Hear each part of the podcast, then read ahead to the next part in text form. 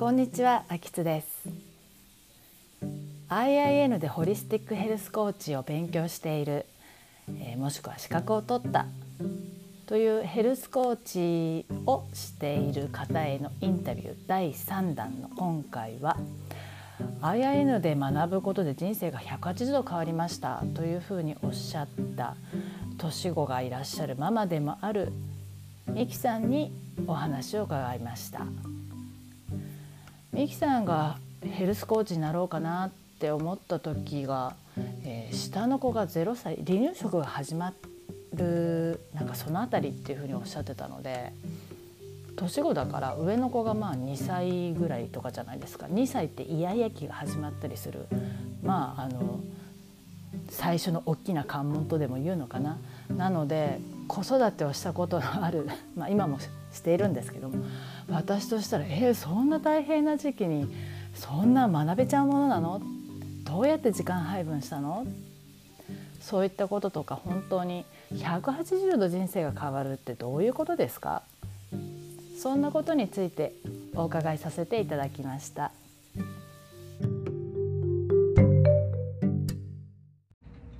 じゃあミキさん今日はよろしくお願いします。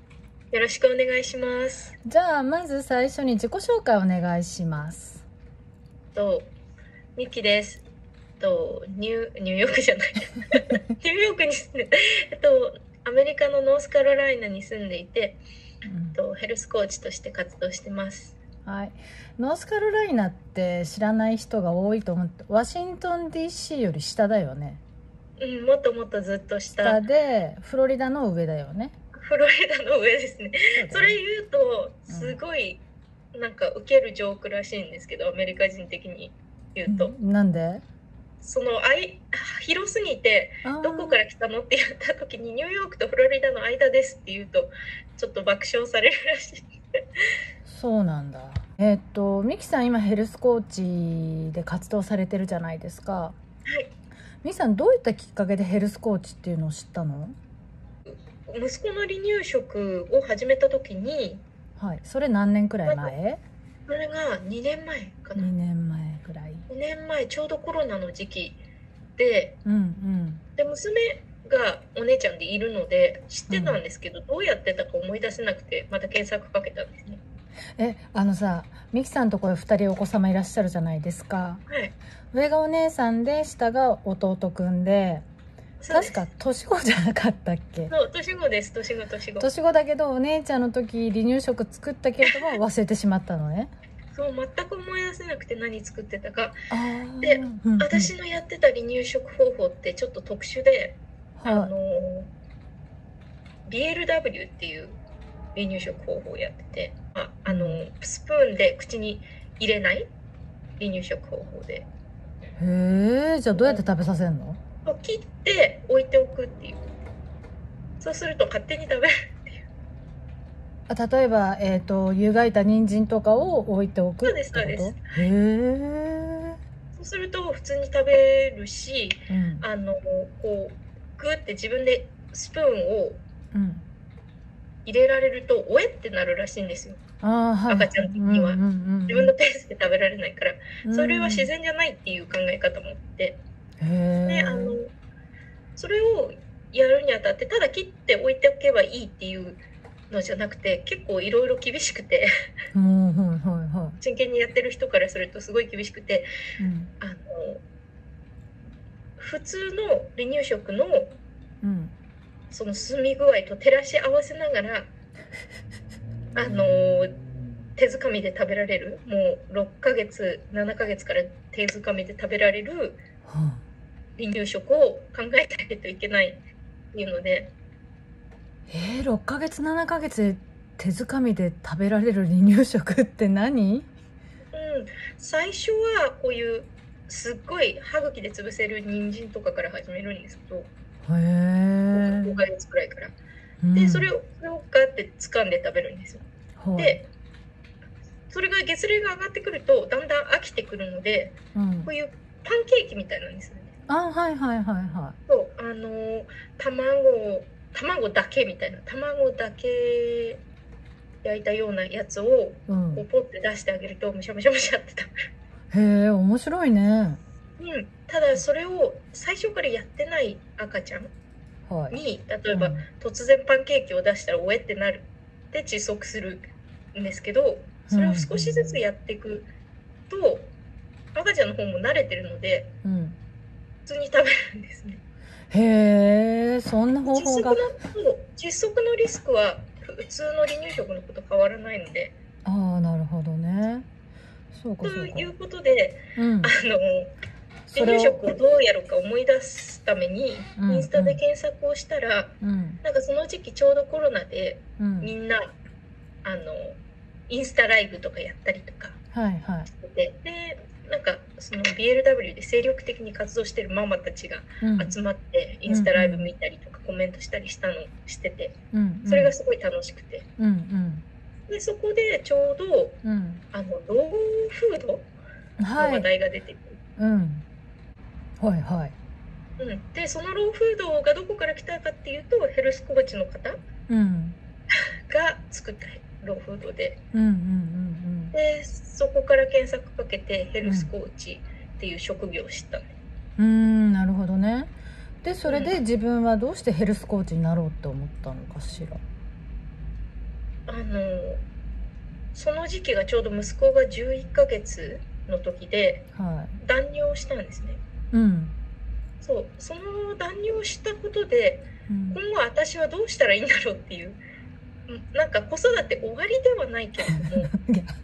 まだ始まったばっかりだよ。子育て終わりではないけれどもこの子はすぐ大きくなってしまう。そしたら私には何もないと思って。もうすぐ幼稚園に行きすぐ小学校に行き、うん、私に何も残ってないと思って焦ったんですね。うん、でこの何かできることはないかって言ってアメリカで仕事をするっていうのもなかなか 大変だなと思ったりして、うん、日本食スーパーで働いたりとかそういう経験もあったけれども、うん、できればねあのあまりストレスのない お家でできる仕事ができたらいいなと思って、うん、最初はキャリア目的でヘルスコーチに入りました。そうなんだ。それで例えばヘルスコーチって調べると結構いろいろなところが出てくると思うんだけれどもどうしてミキさんは IIN にしようって思ったの？さあちょうどその、うん、何でしたっけ？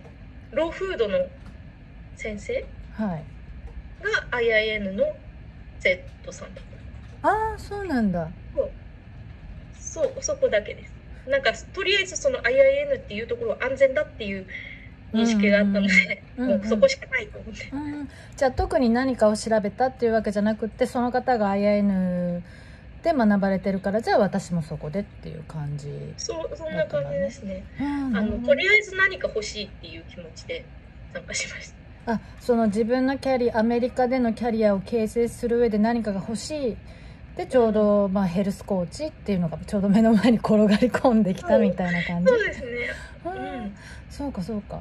でミキさんは実際にいつからいつまで学ばれたの？は IIM で。と2020年の7月から2021年の7月まで。じゃあまだ卒業して8910111217ヶ月だ。あそのぐらいです。わあすごいね。そう実際に学んでみてどうでした？うんどうでしょうね。めちゃくちゃ良かっためちゃくちゃ良かった、うん、何が良かったの？何が良かった？何が良かった？そのキャリア以前の問題で、うん、めちゃくちゃ健康になったっていうのがありますね。ああそうなんだ、うん、どういうふうに変わったの？メンタル面とか。メンタル面？表現できない。表現できないけどやってよかったんだ。印象に残ってる先生とかなんか授業とかありますか？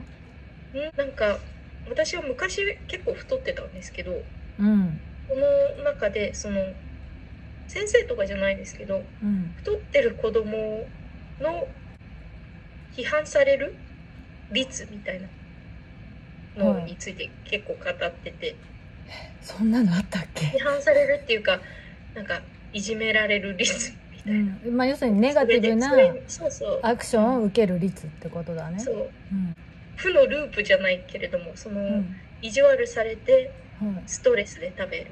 みたいなことだったりとか、そこから幼少期にそういうことがあった子供が大人になって、うん、そのままねあの肥満だったりとかっていう心の傷だったりとかっていうのについて話してる文章があって、これは私のことじゃないか なんかちょっと見透かされてるような感じがあって、それすごい当てはまった気がした？うんちょっと泣きそうになってよくぞ言ってくれたっていうか。ああそうなんだ。なんか自分に必要なものがあのいいタイミングで入ってくるというか IIN だと。へえそんな感じがしそうかそうか。じゃあいい出会いだったね。すごくいい出会いでした。ねと言いつつも全部正直言ってテストに受かってから、うん、あの後の方はあんまり 全部見れてないんですね、うんうんうん。うん、ちょっと飛ばしちゃってる部分もあり。なんかその後半から自分の必要なとこだけ見ればいいっていうふうにしてる,、るので量が多くて情報の。なのでこんなこと言ってるけどもやりきれてないっていう。あと2年あるから後でやろうかなってして。そうだよね。卒業してからもあと2年間全部見れるもんね。あそうですそうです。そう。だから卒業するのに70%クリアすればいいって言われてるから。別にそんなに慌てる必要もなくそうやって自分のペースでやればいいと思うから。えっとじゃあ反対に苦労したこととかって？苦労あ、うん、あの電話会議みたいな名前が思い出せなくなっちゃった。コーチングサークル。そう。なんか顔を、うん、顔を見せないで、うんうん、あのネイティブの人たちと、うん。なんか栄養とかコーチングについて語り合わなきゃいけないっていうのが本当に嫌で。コーチングサークルってさ何ヶ月目ぐらいだっけ？もうかなり後の方。後の方。もうあのー、プログラムが終了する直前にあって。そうか。じゃあ10ヶ月11ヶ月ぐらいか。そうだと思います。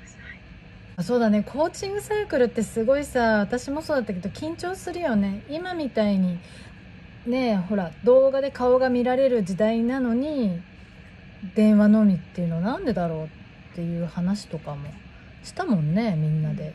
英語が結構大変っていうか。英語に自信があれば全然いいでしょうけど英語でなんか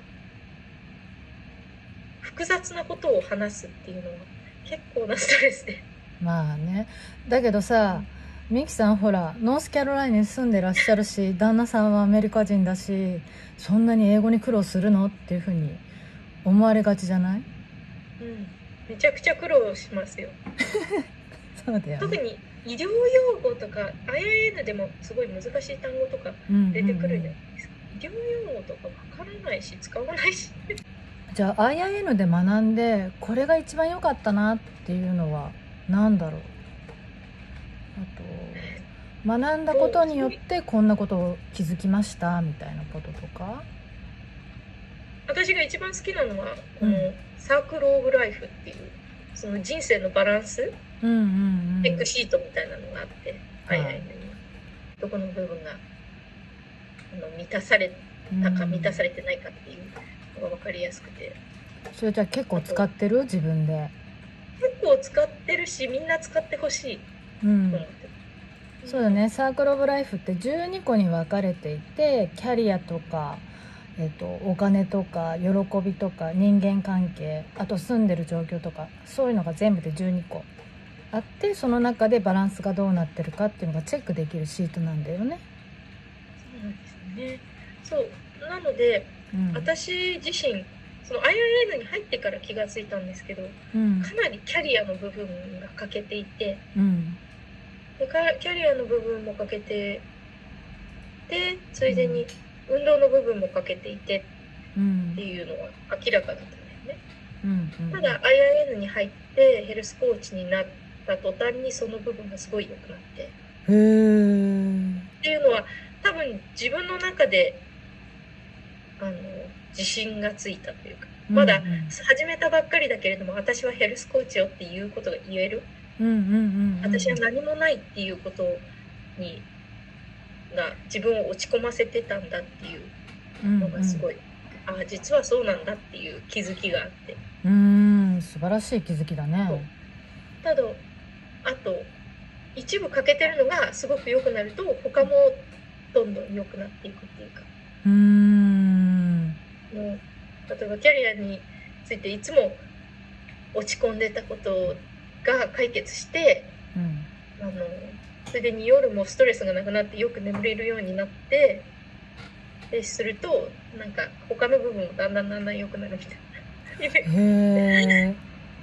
じゃああれだ IIN に入る前と後ではミキさんの生活が本当にガラリと変わったって。変わりました。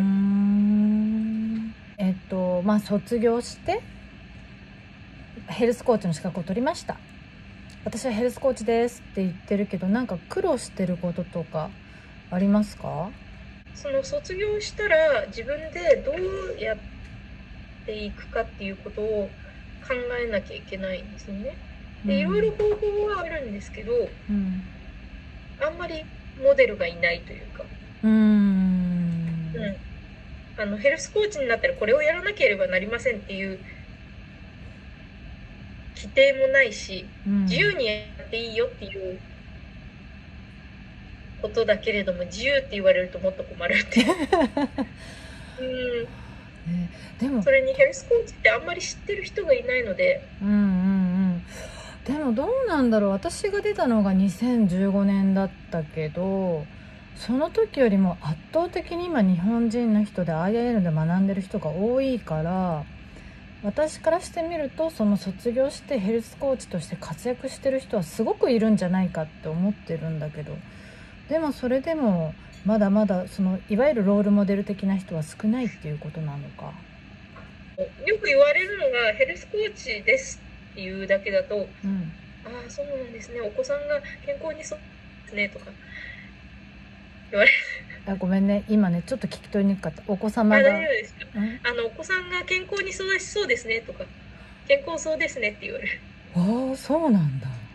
だからヘルスコーチって一言で言っても、うん、結構 IIN 以外の人もヘルスコーチって言ってたりするので、うんうんうんうん、ヘルスコーチが何かっていうのは結構人によって違うかな。うんうんうん、だから IIN で勉強したホリスティックヘルスコーチっていうところまで言えばみんな考え方を大体共通してるかなっていうのはあるんですけど。うんじゃあそんなミキさんにとってホリスティックヘルスコーチってどういうふうに認識しているのかしら？そうですね。心と体にフォーカスしたコーチというか。うん。説明する時はそれで 言ってもそれで分かってもらえる？分かってもらえないですね。一応「うん心もそうなんだへえ」みたいな。そのくらいで。すかねそうかそうか。逆に明智さんはどう説明するんですか？えー、私の場合なんかヘルスコーチっていうよりもライフコーチな方向に行っちゃってるからそうだね。でこの間その矢野かな子さんとお話ししてる時にあなたの健康をプロデュースするっていう言葉が出てきてそれいいんじゃんみたいな 話もしてたんだけど。だからそれが一番もしかしたら分かりやすいのかなと思ったのあなたの健康をプロデュースしますよってその健康っていうのは心も入ってるんですよっていうなんか、うん、あ分かりやすいか、うん、ヘルスコーチって言うとどうしても健康になるイコール食べ物を食べ物を変えるとか運動することっていうふうに思われがちじゃないですか、うん、でもそうじゃなくって本当の健康っていうのは私たちが学んだ通りプライマリーフードと呼ばれているいわゆるメンタルのことをまず整えてそれから食べ物とかだよみたいな形なことだからそういうことをま伝えるみたいな感じかな。うん、うん、そうですね。なんか前に秋津さんが言ってたのですごいしっくりきたのが、うん、このアドバイスってしないんですよねヘルスコーチって。お話話を聞いて、うん、で質問すごいいい質問をして、うん、でこう自分あの頭の中で考えてることを整理するのを手伝うみたいな、うんうん、そういうのが主な仕事なんですけど、うん、こう明智さんの投稿で一回見てすごい分かりやすいのがこうコーチングって時々のれんをこうくぐって、うんうん、あの調子はどうですかってたまに聞く。うんうんうんうん、がっつりいつもあの励ましてくれるっていうよりはこの走伴走者みたいな。伴走者？そうそうそう。だからあのある人はマラソンをしてる時の隣にいる伴走者になりますなって、うん、そのあなたのことをケアしますっていうふうにおっしゃってる方もいらっしゃるんですよ。で私も初めそういうものかなって思ってたんだけど例えば1人だったら伴走するのはできるじゃないでもクライアントさんが増えて10人いて20人いたらそんな一緒に伴走したら自分が疲れちゃうでしょ？そうですね。そう。そうじゃないのかなって思った時にあの他の人と話をしていて松明を渡して暗闇の中を一人で歩いてもらうんだけど要するに行き先は私たちは知らないわけじゃないコーチである私たちは、うん、行き先を知ってるのはそのクライアントさんだけだから、うん、でもそこは暗闇だからじゃあ松明を渡して一人で歩いて行ってもらうけどもそのまま松明渡してさようならっていうわけじゃなくて時々本当にのれんが顔出して「どう？うまくいってる？道迷ってない？え迷ってる？じゃあちょっとお話しする?」みたいな感じで。でその話をしてじゃあこういうことに悩んでいるじゃあそれは何で？ってじゃああなたは右に行きたいの？左に行きたいの？それともちょっと一回引き返してみる？っていうその何ていうのサジェッション？提案はするけども決めるのは私たちじゃないじゃないですか。決めるのはクライアントさんだからっていう、うん、だからそういうお仕事だと思ってはいるんだけれどもそれとほらすごい長いじゃん。ねなんか5分ぐらい説明になっちゃうから、うん、そう説明が長くなってしまうんねそうなんですよ。だからねこうやってあのみんなにインタビューしてどういうふうに説明してるっていうのを聞いてそれで一人一人自分の中ですごくこうマッチングする言い方をしてそれでゆっくり広めていければいいなというふうに私は考えてるんですよ。うん、ミキさんが IIN 学んでる時って上の子が何歳？と上の子が2歳で下の子が1歳 ,1 歳だよね。年子だったもんね。そうです、ね、どうやって時間作ってたの？えっと大体夜仕事しました。ああそんなに時間取れるんだ。とうちの子の場合です。うちの子の場合なんですけど、うん、うちの子めちゃくちゃよく寝るので、うんうん、7時以降は私の時間。そんな早く寝るんだうん今日も7時就寝なので。えあのなんかさ眠る前にグズグズグズグズしたりしないの？しないです。すごい。じゃあ7時ぐらいに寝てじゃあ12時近くまでもうそうですね。ただ12時くらいまで仕事それ以上すると、うん、その次の日に響くので、うん、ただね夜疲れるんですよまあそうだよね。子育て子育てした後に自分の勉強って疲れるよね。すごいエネルギーだね。だから頑張って、うん、そう椅子に座って動画だけは見るぞっていう感じで動画を見るっていうことで少しずつ進めてきました。そうだね。すごいよね。みんなどうしてんだろうってすごい。気になりますよね。不思議。朝活してる人もいますよね。うんうんそうそう。だから、子供がちっちゃくってだってほら離乳食とかさまあ、さらにおっぱいをまああげたりあげなかったりとかもしてる人もいるわけじゃない。よくやってるなとかって思うしな何かこう隙間時間でやりましょうって言われてもやり始めて泣かれたらチッとかって思うじゃん。なりますね。ね。あ起きないでほしいなって思いつつやってます、ね、そうそうだから早く寝て早く寝てって思いながらさ2時間3時間経って今日何もできなかったみたいなこともあるんじゃないのかなと思ったけど比較的ミキさんはそうやって時間が取りやすかったんだね。取りやすかったですね。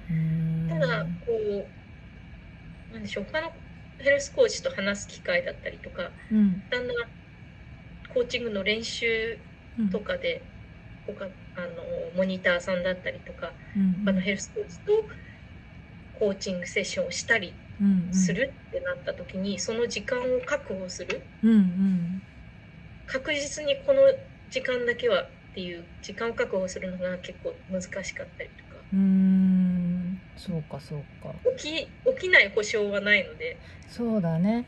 あとね住んでる場所によって時差の問題とかがあったりね、ね、して確実にこっちがねね子供が寝てる時間で確実に時間取れるけど相手の人はその時間は絶対ダメっていう場合とかもあっただろうから。ありますね。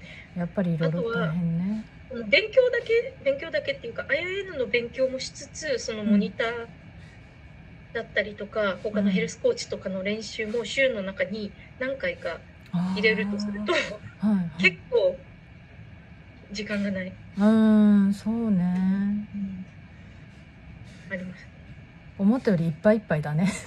いっぱいいっぱいでしたね結構。ああでもそれでもね卒業できたんだもんすごいね。ありがとうございます。素晴らしい。あのなんか聞いたんですけど IIN が推奨してるのは週そのいくつかのモジュールの後からは週に23人と練習しましょうみたいな。あそうそうあのね多分ね半年後ぐらいからかな、うん、週に2人ずつヘルスヒストリーを取っていけばあなたは必ず素敵なヘルスコーチになりますとかっていうのを言ってたような気がするけど週に2日もどうやってみたいな。どうやって人を探すのっていう。あそこですね。人を探してくるところから。そうそうそう。そう。だってあのヘルスヒストリーちょっと取っていいって言ってもまずヘルスヒストリーって何っていうのがあるしそれを学んでる時だからうまく説明できないじゃない、うん、でましてやそのヘルスヒストリーの内容がさ女性の場合だったら、まあ、身長はいいけど体重聞いたりとかさ生理が大体どれくらいの周期で来るとか、うん、正直言ってあんま人に話したくないこと聞いたりしてる内容じゃないですか、うん、だからそういう意味ではまあ私も多分学校に提出するのが6人か何かだったっけ？だから10人もやってないと思う。そうととにかくこれ目標は卒業することだからさ。それも、うん、あの全体のうち70%クリアすれば卒業できるわけじゃない、うん、なんだろう。その卒業さえすればよければ、うん、多分本当に6人だけでいいと思うんですけど、うん、その後やっていくヘルスコーチとしてやっていくとしたら、多分ヘルスヒストリーはやった方がいいかな。そうだね。練習は。うん練習はした方がいいと思う、うん、なんだろうヘルスコーチ通してやるとやってもらえたりするんですね、うん、自分がやるだけじゃなくて、うん、それもその自分の方針人と話すことでこういう方針にした方がいいかなああいう方針にした方がいいかなっていうのがね,、ね練習になるから、いいよね、うん、それにお得だったりしますうん。それにほら今すごく日本人の人増えてるからさ、うん、でフェイスブックにねコミュニティがあるじゃないですか日本人の II のヘルスコーチの授業を受けてる人の。あそこでほらヘルスヒストリーやりたいんですけどって言った時にボランティアで手を挙げることもできるから私も何人かやったしやってもらったのかなその時なんか懐かしさでいっぱいだった。さてそんなミキさんだけど、えーと、どういった方に対してコーチングを主にしてるのかしら？と私は、うん、えっと昨年まで、うん、70キロ以上ある女性で減量したい方のサポートをしてたんですね、うん、なぜなら私がそういう人だったから。うんうん、あの私も70キロくらいあってそこから10キロくらい落としたんですね。ね10キロ落とすってすごいよね。生活習慣を変えれば体重もおのずと減る。うん、ただ一人でやると、うん、なかなかね辛かったりしますよ、続かなかったりそして続かないことにあの落ち込んだりとかね。そうだよね。そうやってまたこう負のループに入っていくよね。そうそう負のループに入っていく、なのでそれをサポートする人が必要だと思って、うんうん、でそういう仕事をしてたんですけど、うん、で今年から、うん、あの低血糖で困ってる女性のサポートをしたいので,、でそれもなぜなら私が低血糖で悩んでたからっていうのなんですけどそうね低血糖ってどういう感じになるのかな？なんか低血糖でも結構いろいろあるみたいで、うん、ただただただ長時間食べなかったから血糖値が下がりすぎて、うん、あの調子が悪くなっちゃうって人ではなく、うん、私の場合はご飯を食べたのに、朝8時くらいにご飯を食べたのに、うん、10時頃、もう気分が悪くなってきてこう手が震えてきたりとか寒気がするとか？うん。そうですね。なんかトイレに行きたくなったりとか。へえそれさもしその時に血圧とか測ったらやっぱり低血圧な人がなるのかな？低血圧っていうことにも限らないかな。うん。で長年それがどうしてだか分からなくて。えじゃあ待って。ご飯食べても大体23時間後に震えが来るとか。うん。そんな感じですじゃあなんだあとは夜。夜。なんなんか立ちくらみをする感じみたいなの？もう動悸がしてきて、うん、その動悸がするのを改善するためにトイレに行くんですよ。えなんトイレ行ったら動悸は改善されるの？ちょっと不快感は収まるんです。でもまたトイレに行きたくなる。で最初は、うん、あの低血糖は食べない長時間食べなかっただけだよっていうふうにいろんなところに書いてあって、それは私には当てはまらない。だって食べてるの。も 食べてるはずなんだけどなっていう。で姫野智美先生っていうお医者さんのホームページで、機能性低血糖っていうのについて解説してあって。機能性低血糖？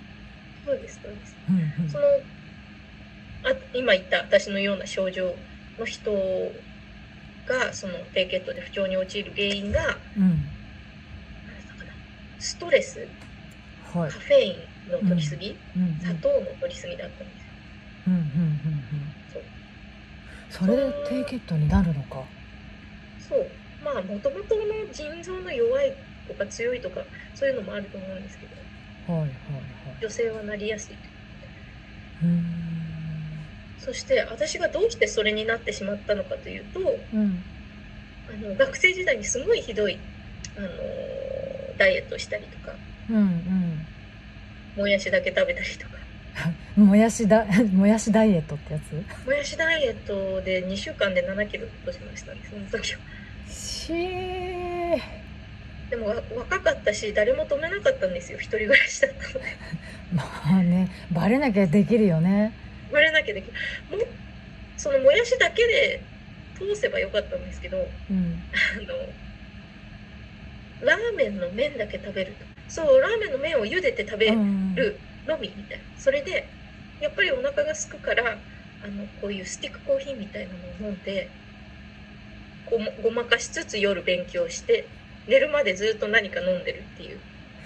えー、じゃあその2週間っていうのはもやしだけじゃなくってインスタントラーメンの麺だけ湯がいたの食べたりスティックコーヒーを飲んだりっていう。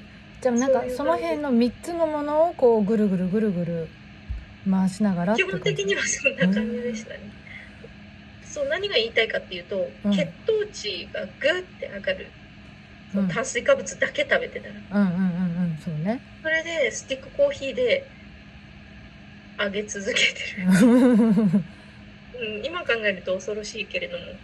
でそのスティックコーヒー飲んでる時にあの甘味料は入れないの？甘味料はもう入ってるやつ。あ入ってるやつか。じゃあそれはガンガン上がっていくね。ガンガン上がっていきますね。でそう。それを続けていたらうん。エケットになった本当にひどくてそれが。本当に運ばれる寸前で。へえちなみにそれ何歳ぐらいの時？二十歳二十歳の時にそういうことやっちゃうか。やるか。そのぐらいですね。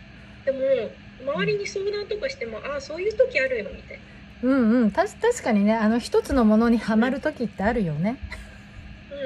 うん、うん、いやあのあお腹が空いた気分が悪くなる時あるよみたいな。そっちか。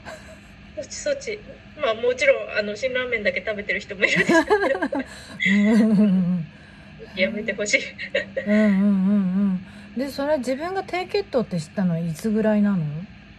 いや本当にひどくなって、うん、あの夜中に震えるようになって寝ようとすると、うんはあ、ででもその時本当にダイエットをしてたので、はい、家に食べるものがなかったんですね、うん、夜中2時頃に、うん、それでもう何10回くらいトイレに行って、うん、でもそれでも気分が悪くて、うん、っていう時に大学の,、あの警備員さんにもらった飴があることを思い出して、はい、でそれを食べたら回復したの。まあそうね。でそれであまりにもひどいので、うん、ちょっと周りの人に話したり母に話したりしたら、あそれは低血糖だって言われて、ああそうなんだ。じゃあ、みきさん二十歳ぐらいの時からずっと低血糖っていうことなの？うんうん認識したのはそれくらいですね。多分本当はそれより前に前からあったんですじゃあその時にどあのどうやって改善しようとか結構お医者さんに行ったりとかいろんなことした？全く。全くせず。うちの父が結構重度の糖尿病で、うん、はいそう。ということは私も薄々気づいていたけれども低血糖とその糖尿病っていうのは結構関連してるっていうのはよく分かってるんですよ。薄々。その血糖値の問題だし、うんうんうんうん、だから診断名がつくのは絶対嫌だっていう。のはでその糖尿病の苦労もよく分かってるので、病院に行って何か診断されたりとか、ね、うん、あのインスリン注射を打たれるっていうことは避けたいなっていうのもあったし、低血糖って死にはしないのでああなるほどね。不況ですごく辛い思いはあるけれども、何か食べれば治っちゃうし、うんうんうん、その一定期間のものなので、その一日の中では、うんうん、そうするとずっとほったらかしにしてて、うんうんうん、考えなかったうすうす気が付いてはいたけれども治る方法もよくわからなかったし。うんでまあ今年に入ってこれじゃいかんじゃないけどそうやって低血糖で悩んでる人のサポートをしようっていうふうに思ったきっかけは何でだろう？そう。あのたまたま、うん、ヘルスコーチ仲間のマミさんが、うん、カンジダダイエットを勧めてくれて、うん、でカンジダダイエットをやることになったんですよ。なんかあじゃあやるって勢いで言ってしまって。それをしたら、うん、あの低血糖が治ったんですよ。うん。治ったってどういうふうにしたらわかるの？そういうふうにこう震えなくなったりとかするとか。そう震えなくなったりトイレに行かなくなったり夜、うん。うん、私の場合なんですけど夜、うん、寝入ろうとすると、トイレに行きたくなるんです、はいそれがなくなったおかげで、気が付いたら朝まで寝ていたと。えじゃあ今まで朝までぐっすり寝たことがなかったっていうことなの？うんというよりも寝入るまでにすごい時間がかかってああそうなんだ。もうもう寝入りもう眠れそうだと思った時点で、うん、その足の不快感とかがあるので、うん、それを直すためにトイレに行ってでもう一回すっきりしたところでさあ寝るぞって一からスタートするそうか。じゃあもうそのスタートオーバーの繰り返しで寝てたんだ。うん。あと、うん、すみません話が戻っちゃうんですけど、うん、低血糖になったら食べればいいじゃないですか、血糖値を戻すために。うんうんうんうん。これが嫌なんですよ。なぜかというとすごい、ま、万年ダイエッターでおやつを食べることにすごい罪悪感があるんです。うんうんうん、これは他の結構お話しした他のヘルスコーチもそうなんですけど、うん、完食をするってことにすごい罪悪感があって我慢したりするんですね。はい、と低血糖っぽい症状が出て、うん、あじゃあすぐ治せばいいのに、うん、我慢して気合で乗り切ろうとして、うんうんうんうん、で我慢するんですけど食べもう死にそうになるので食べるじゃないですか。そうするとまた罪悪感が負けたような罪悪感があってそれが落ち込自分を落ち込ませるみたいな。それの復旧あだけどその感じたダイエットやったらそういうことがなかった。感じたダイエットをやったら、うん、これはちょっとまあ、なんだろう。信じがたい、うんうん、信じがたいかもしれないんですけどお腹が少なくなるんですよ一定期間のおかげで血糖値が上がったり下がったりしないことが原因かなと思うんですけど。あとそのおかげでおやつが減るんですよ。はいはいはいはい、おやつも減るし、うん、低血糖が上がらないのですごい上がる食品を取らないようにするので、うんうんうん、上がらないから下がらない、うん、じゃあ安定するってことだよね。そうですそうですそれでついでに痩せる。そうなんですね。これは嬉しい効果です。うんうんうんうん。万年ダイエッターとしてはたまらないね。そうですね。万年ダイエッターとしてはね。すごく嬉しいことね。そうなんだ。でそれをやることによってあの血糖値がこの何？揺れがないからじゃあそういうふうに同じように悩んでる人をサポートしようっていうふうにそうですね。ぜひ体験してほしいというかその低血糖がないとどれだけの幸せになるというか 動きが活発になるというか。うんうんうんうん低血糖って気分が悪いだけじゃなくてそれが引き起こすこのイライラだったりとか、この不快感に集中してるので他のことが考えられなかったりとか。面白いね。そうですねなんかいろいろ関連してて。うんうんうんうんやっぱりね一つこれだけ直せば全て良くなるっていうわけじゃないけれどもちょっとここを変えたら全てがぐるって変わるよみたいなところもあるね。そうですねうんそうなので感じたダイエットは低血糖にはすごく有効なんですけど、うん、めちゃくちゃきついんですよね。うんっていうか結構制限があったりとかするので一人でやると続かないんですよ。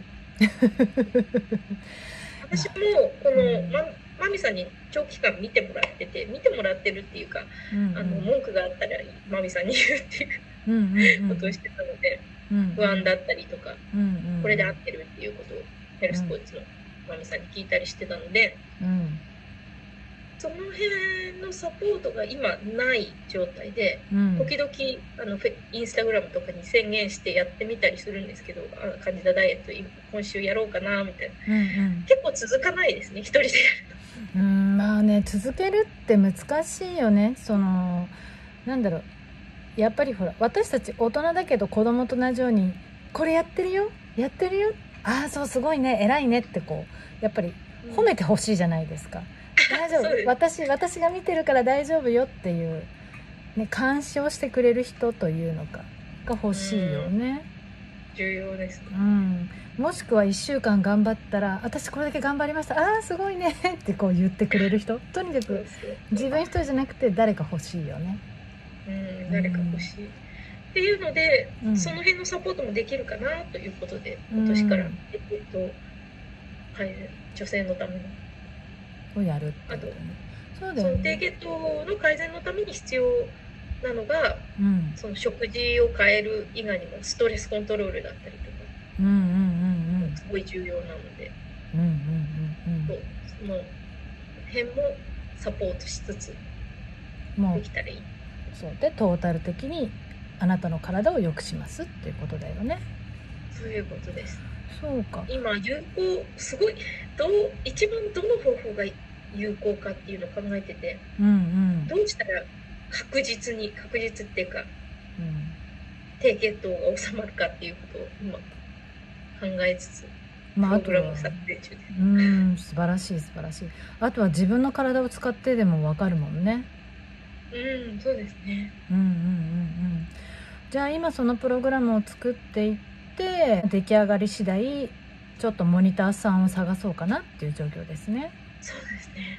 なので、うんうん、ただ低血糖のある人ってあんまりいないかなとか思ったり。いないっていうよりも自覚してない人の方が多いんじゃないの？っていうことなんですよね。そう、うんうん。うん、自覚これが低血糖だっていうのに気づくまでに時間がかかってるかもしれない。ね。いやだから私もね今話を聞いて低血糖ではなさそうだな とか思ったんだけど ないんだけどいやだけどほらそれをさ明確にこう分かるチャートみたいのとかがあったらより分かりやすいのかなって思ったわけ。その要するにご飯食べないで低血糖な人慢性的な低血糖な人だってご飯食べてないでしょっていう人がいるわけじゃない？でミキさんみたいに「いや私ご飯食べてるのに低血糖」っていう人もいるしもしくはコーヒー飲みません。でも低血糖とか。なんかあるからその辺をもうちょっと分かりやすくもしかしたらあなたもハマってるかもしれませんよみたいな。なんかそういうもっと分かりやすいものがあったら、そうですね、うん、それを明確にしていったらいいかもしれない、うだから多分隠れ低血糖って人たくさんいるんじゃないのかな。女性には多いかもしれないねねあとだって冷え性の人とかは違うの？ちょっと違うかもしれないですね。PMS がすごいひどい人とか。何それ？あ、P、え、P、あ、PMS って PMS。そう、PMS。あ、はいはいはいはいはい。わあ、そうか。怒り爆発みたいな。そういう人は結構、血糖値下がったり上がったりが激しかったりとか。じゃあ怒りっぽい人は実はそうとか？それも関係してる場合もあるかもしれないですね。えー、だったらあれだね。PMS で大爆発はなくなりましたよ感じたダイエットも、えー、あれかな？じゃああの更年期障害の人なんかも意外とそっち系になりがちになっちゃうのかな？もしかしたら。そうかもしれないですね、私もこの年だけれども命の母を飲もうかと思った時ちなみにミキさん今いくつだっけ？29になります あんな全然いらない。あの40過ぎてからでいいよ。そのそのくらい悩んでたんですよ。いや40過ぎてからでしょう。うんでもなんかそういう女性のねあの気持ちの爆発だったりとかイライラに効くらしいっていうことはあの聞いてたので。ああの確かにホルモンバランスは整えると思ううん、うん、ひどいですよもうその PMS 自体は学生の頃からあったので。へえじゃあ PMS の人低血糖かもしれないから自分でなんかねセルフチェックできるといいね。うんそうですね、うん、実際感じたダイエットをしてその砂糖を減らすっていうことで、うん、そのカンジダ菌以外だったりとか低血糖以外でも、うん、なんかいい効果があったりそのストレスとね、関係してて。気持ちが上がったり下がったりしなくなったり。するらしい。わかりました。じゃあミキさん。プログラム作り頑張ってください。出来上がるの楽しみにしてます、はい、あ、うん、ありがとうございます、はい、あの同じようにヘルスコーチとしてこれからやっていく人とか、うん、あのもう活動していく人活動してる人はまあいいですけどこれからどうしたらいいのかわからなそうな人は、ぜひ、ね、人がやってるのを参考にするしかないので。そうね、うん、そうだよね。じゃあ今日はどうもありがとうございました。ありがとうございました。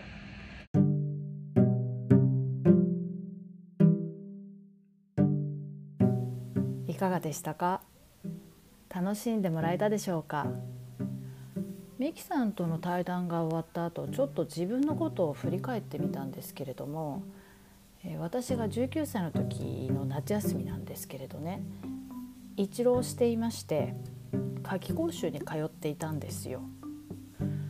でその時もやっぱ日本の夏ってすごく暑いからもう何にも食べたくない状態になっていて多分その時まあ、実家に住んでいたこともあるから朝ごはんと夕ごはんはまあ母親が準備してくれたものを一口二口食べたりしてたんですけどお昼休みはもう何も食べたくないっていうことでほとんどプッチンプリンとバニラアイスクリームで生活していたような気がします。といってもまあ1週間2週間だったかもしれないんですけれどもでその時はほらねプリンもバニラアイスクリームも牛乳からできているから体にいいみたいな感じで食べていたような気がするんですけれどね。えそしてあの低血糖に関してなんですけどもちょっと話を聞きながら私が低血圧とどう違うのかなみたいなところがあったのでミキさんに「え低血糖で低血圧とどう違うの?」みたいなことを聞いていた部分がありますが確かに糖分って体の中に入れるとそのガソリンになって元気になる源のものなのでそれを食べても2時間後にガクンってなくなっちゃうっていうことはやはり体にどこか問題があるというのか多分そのまあ多分肝臓だと思うんですけどもそれがうまく処理できないからそういうふうな症状が体から出るっていうことだと思います。なので今回のお話を聞いてあれ？私もしかして低血糖？とちょっと疑問に思われた方は是非ミキさんにお問い合わせをください。やはり経験されてる方なのでそのお話を聞くだけでああそれは絶対そうだよみたいな。もしくはうんそれだったら大丈夫っていうそういった判断をしてくださると思います。そして同じくインタビューの中で出てきました。カンジダダイエットをされているヘルスコーチ仲間のマミさんに関しては後日是非インタビューができればいいなと思っていますので是非期待して待っていてください。個人的に感じたダイエットって何だろうっていうふうに思われた方は是非感じたダイエットと言って、えー、調べてみてください。まあ、簡単に説明するとお腹の中にいろんな菌があってその感じた菌というものがあってそれがすごく糖分が大好きでこうムクムクムクムク体の中で元気になっちゃうってそれがあまりにも活性化されているとやはりまたちょっと体に問題が出てきちゃうということなのでじゃあその感じた菌を活性化させないためのダイエットです。ただこちらはかなりな食事制限があるので、まあ、それはミキさんもおっしゃってたようにあの一人でやるのはなかなかきついなというところもありますのでよろしければマミさんに、えご連絡していただければとも思います。マミさんに関しての情報はこちらの概要欄にも書いておきましたので興味のある方はそちらのサイトをご覧ください。今回も聞いてくださりどうもありがとうございました。それではまた次回です。Thank you